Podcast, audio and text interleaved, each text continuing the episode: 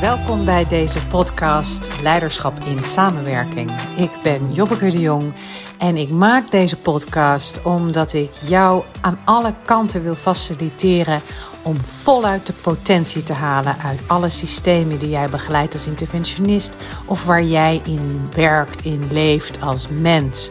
Met deze podcast hoop ik je allerlei invalshoeken, perspectieven, verhalen, gebeurtenissen, theoretische inzichten, alles aan te reiken om je dagdagelijks te helpen zo naar systemen te kijken dat je ook weet wat je moet doen om er het beste uit te halen. Hey, hallo en welkom bij de volgende aflevering van de podcast Leiderschap in Samenwerking. Deze week wil ik ingaan op het monster in ons dat perfectionisme heet. Ik weet niet, misschien als jij vrij bent van dit monster, dan is deze podcast mogelijk niet interessant voor je. Maar als jij het monster perfectionisme kent, dan is deze podcast hopelijk interessant voor je. En wat maakt nou dat ik het een monster noem? Want er zitten natuurlijk ook hele mooie kanten aan perfectionisme. Maar wat ik in de praktijk hoor, en zoals ik het natuurlijk ook zelf ken, is dat perfectionisme een soort groot gapend gat is.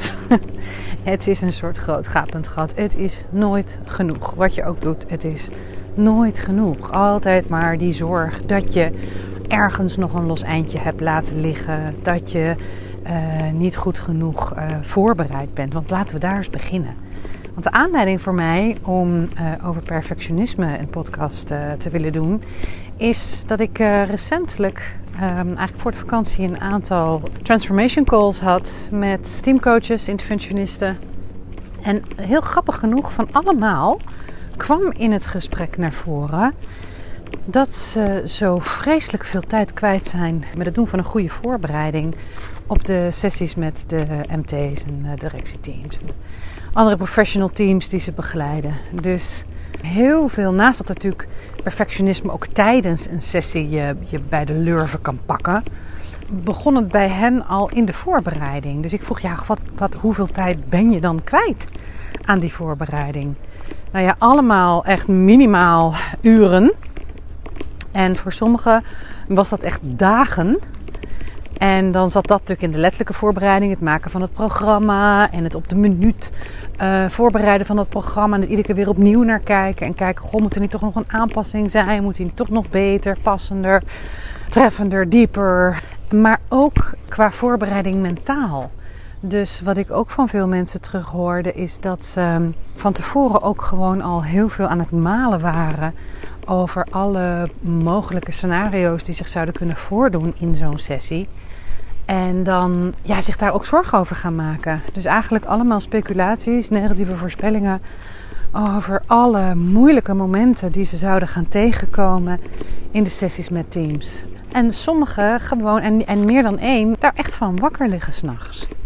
En dat kan dan zijn omdat ze vaak al ervaring hebben met zo'n team. Dus dat ze ook weten dat het niet mals is, de dynamiek.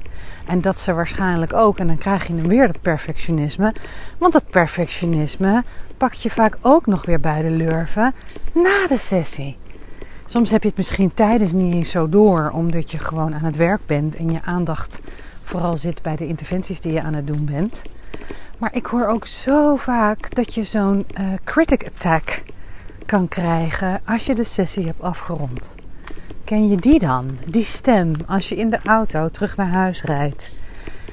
Die stem die eigenlijk tegen je schreeuwt, je hebt het niet goed gedaan. Je hebt kansen gemist, je hebt ze niet goed beetgepakt, je hebt niet goed gespiegeld. Daar was je uit contact, je hebt dat gemist, je hebt dat niet gecheckt. Je hebt bij die persoon ben je niet aardig genoeg geweest. Of bij die persoon was je juist te lief. Je hebt te veel de harmonie, niet goed. Voortdurend die zorg, angst of die onzekerheid onder je werk als onderligger, dat je gewoon niet goed genoeg je werk doet. Van tevoren, tijdens en achteraf. Killing. Hoeveel energie gaat er zitten in het nastreven van perfectie vooraf aan een sessie? Nou, als ik mensen spreek, heel veel. En nogmaals, ik ken het zelf ook als onderdeel van wie ik ben. De perfectionist in mij. Maar er gaat heel veel tijd in zitten. Er gaat heel veel energie in zitten. En het gaat gewoon ten koste van je happiness. Als je bezig bent met zorgen maken over zo'n team, dan ben je A, bezet. Dus je omgeving heeft even niet zoveel aan je, want je zit in de kramp. Als je niet oppast, gaat het gewoon je dag beheersen. En dat is natuurlijk echt zo zonde van je tijd en van je gezondheid en van je mentale gesteldheid. Maar het is ook nog eens een keer zonde van je kwaliteit. Want als je in dat perfectionistische deel van jezelf blijft zitten en als je vanuit hem of haar, dus dat deel van jouzelf wat het zo belangrijk vindt dat je goed genoeg bent, je interventies doet, dan zit je in de kramp. En als je in de kramp zit, dan kan je niet lekker waarnemen wat er in de hier en nu de dynamiek is. Dan ben je alleen maar bezig met jezelf handhaven in de kramp. En dat geeft een gigantische vernauwing van je bandbreedte. Een mooie term van Siets, ben ik dat. Dus dat geeft een vernauwing in je bandbreedte, als dat is waar je mee bezig bent. En dat gaat ten koste van je impact. Dus, en dat is natuurlijk echt gewoon de genadeloze catch-22. Dat je als je vanuit je perfectionistische deel in jezelf bezig bent om te interveneren, dan wil je perfectie. Maar omdat je vanuit je perfectionistische deel aan het interveneren bent, kun je niet effectief zijn. Dus je hangt jezelf gewoon op aan je eigen touw, aan je eigen boom. En dat is pijnlijk. Dat ook nog eens een keer. Heel menselijk mechanisme, maar een heel pijnlijk mechanisme. En je kunt nooit verder groeien als je hierin vast blijft zitten. Ik hoor heel veel mensen die zoeken de route in zichzelf overtuigen. Dat ze heus goed genoeg zijn. Of dat ze er mogen zijn. Of zich voornemen om meer los te laten. Dus die zoeken een soort mentale oplossing voor ook een mentaal probleem. Ja, heel vaak. Kijk, als het je op die manier lukt, nou dat is natuurlijk heel fijn. Want dan heb je een route gevonden eruit. Maar ik merk heel vaak dat dit niet werkt. Omdat het een soort illusie is. Want je gelooft jezelf niet. Je zegt het wel tegen jezelf. Maar je gelooft jezelf niet. Dus voor je het weet zit je toch weer in de maalpieker voorbereidingstijd gevangen. Want het is echt gevangen zitten. Dus een mentale oplossing werkt niet voor veel mensen. Terwijl jezelf reguleren, dus je gedachten reguleren, wel werkt wat mij betreft. Dus dat perfectionisme, waar gaat het nou natuurlijk over? Goed genoeg willen zijn, natuurlijk de meetlat halen, all of that. En het gaat ook over controle willen houden. Dus dat is zeg maar zo'n andere component die wat mij betreft enorm past bij perfectionisme. Is dat je alles onder controle wil houden. Ik wil onder controle hebben wat de dynamiek is. Ik wil eigenlijk ook onder controle hebben hoe ze mij zien. Ik wil van minuut tot minuut controle hebben op het programma. Ik wil voortdurend het gevoel hebben dat ik grip heb op een situatie. Want aan de andere kant staat natuurlijk dat deel wat ervaart dat op het moment dat zo'n groep echt bezig is met elkaar en je laat los, dat je ook echt geen controle hebt. Ik denk dat we dat gevoel allemaal kennen. Dat als je je even overgeeft aan het groepsproces, dat je controle kwijtraakt. En dat het een kant op gaat waarbij je geen grip meer hebt. En dat is normaal. En heel vaak lossen we dat dan op door de perfectie na te gaan streven en weer controle te pakken. En het zo goed mogelijk te doen.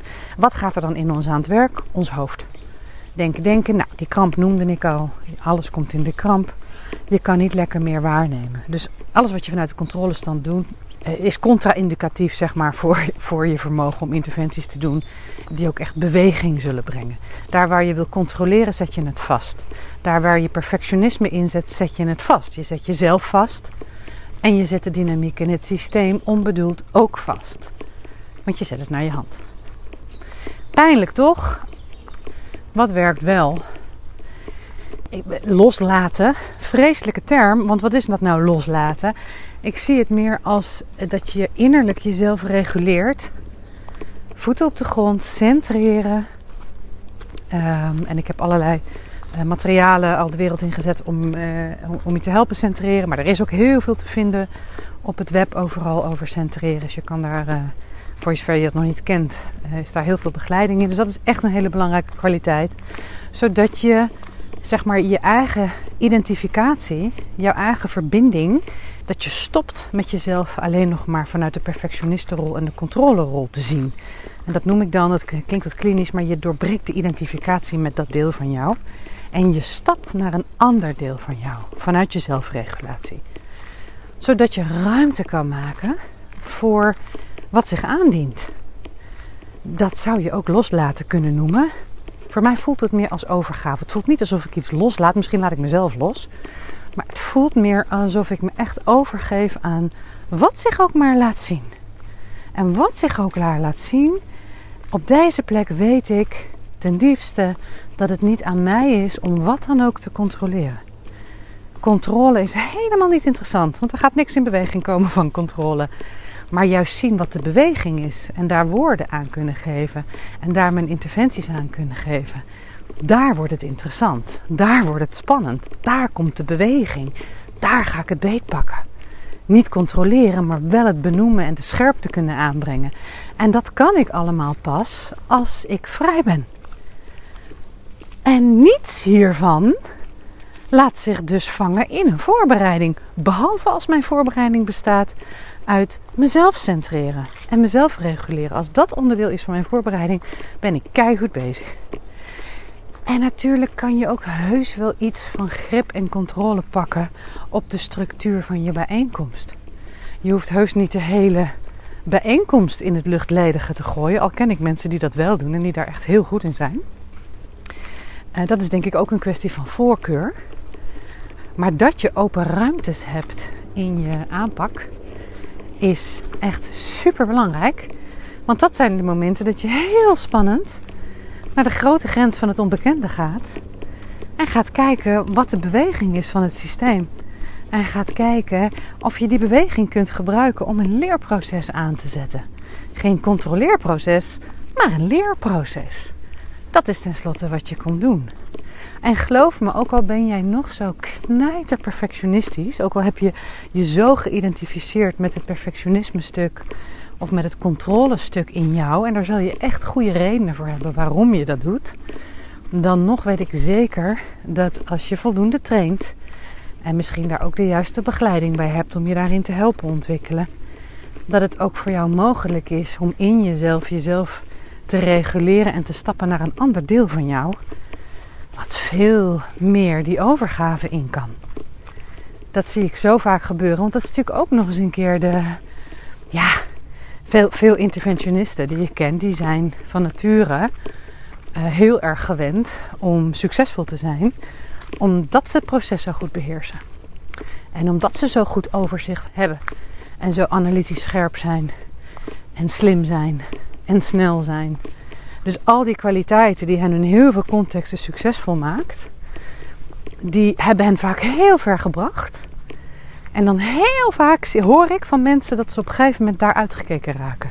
Misschien ken je er wel in. Dat ze niet meer gevoed raken door die kwaliteiten perfectionisme en controle, die zich kan uiten in allerlei hele mooie kwaliteiten van mensen.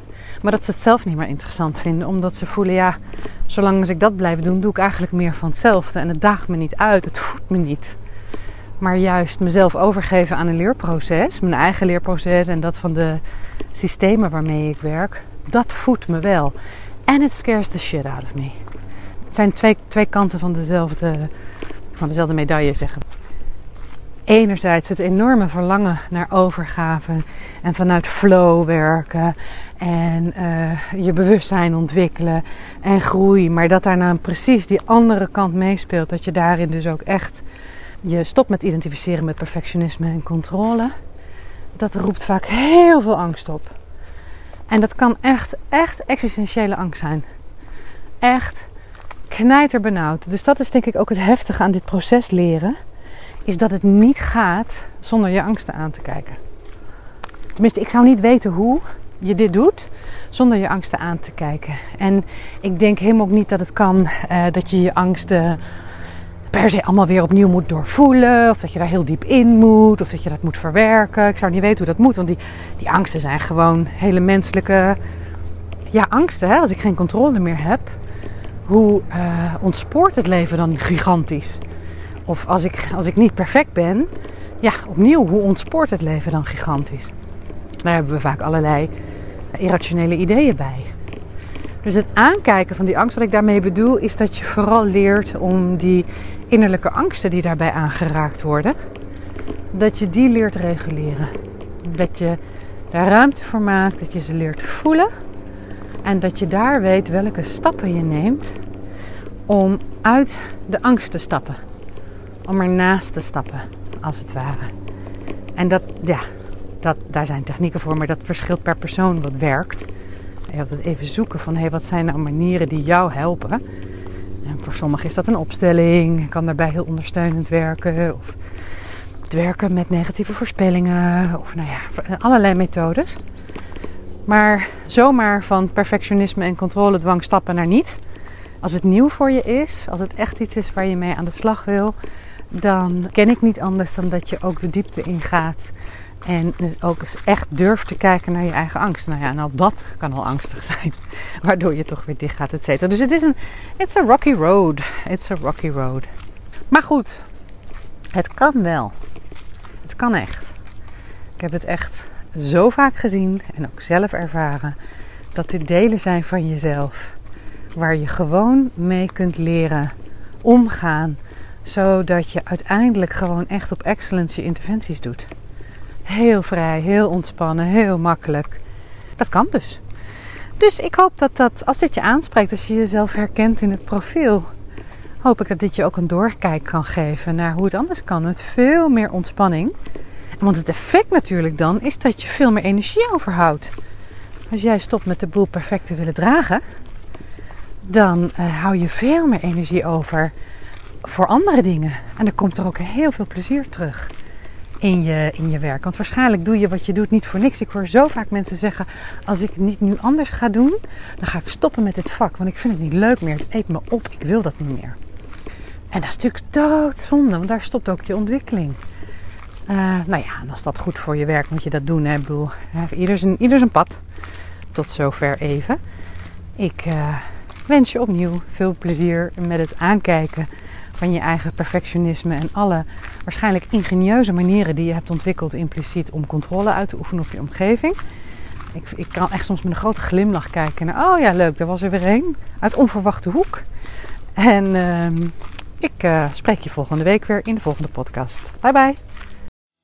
Dit was de nieuwste aflevering van de podcast Leiderschap in Samenwerking. De podcast voor teamcoaches, organisatiecoaches, consultants, leiders. Kortom, iedereen die samenwerkingsprocessen faciliteert in organisaties. Ben jij nieuwsgierig? Wil je meer inspiratie? Neem eens een kijkje op onze website www.tachles.nl, dat is met CH. En laat je inspireren door onze vele artikelen, gratis e-books, boeken. En als je echt verder wil, wees welkom om een transformation call aan te vragen. Leuk je te ontmoeten.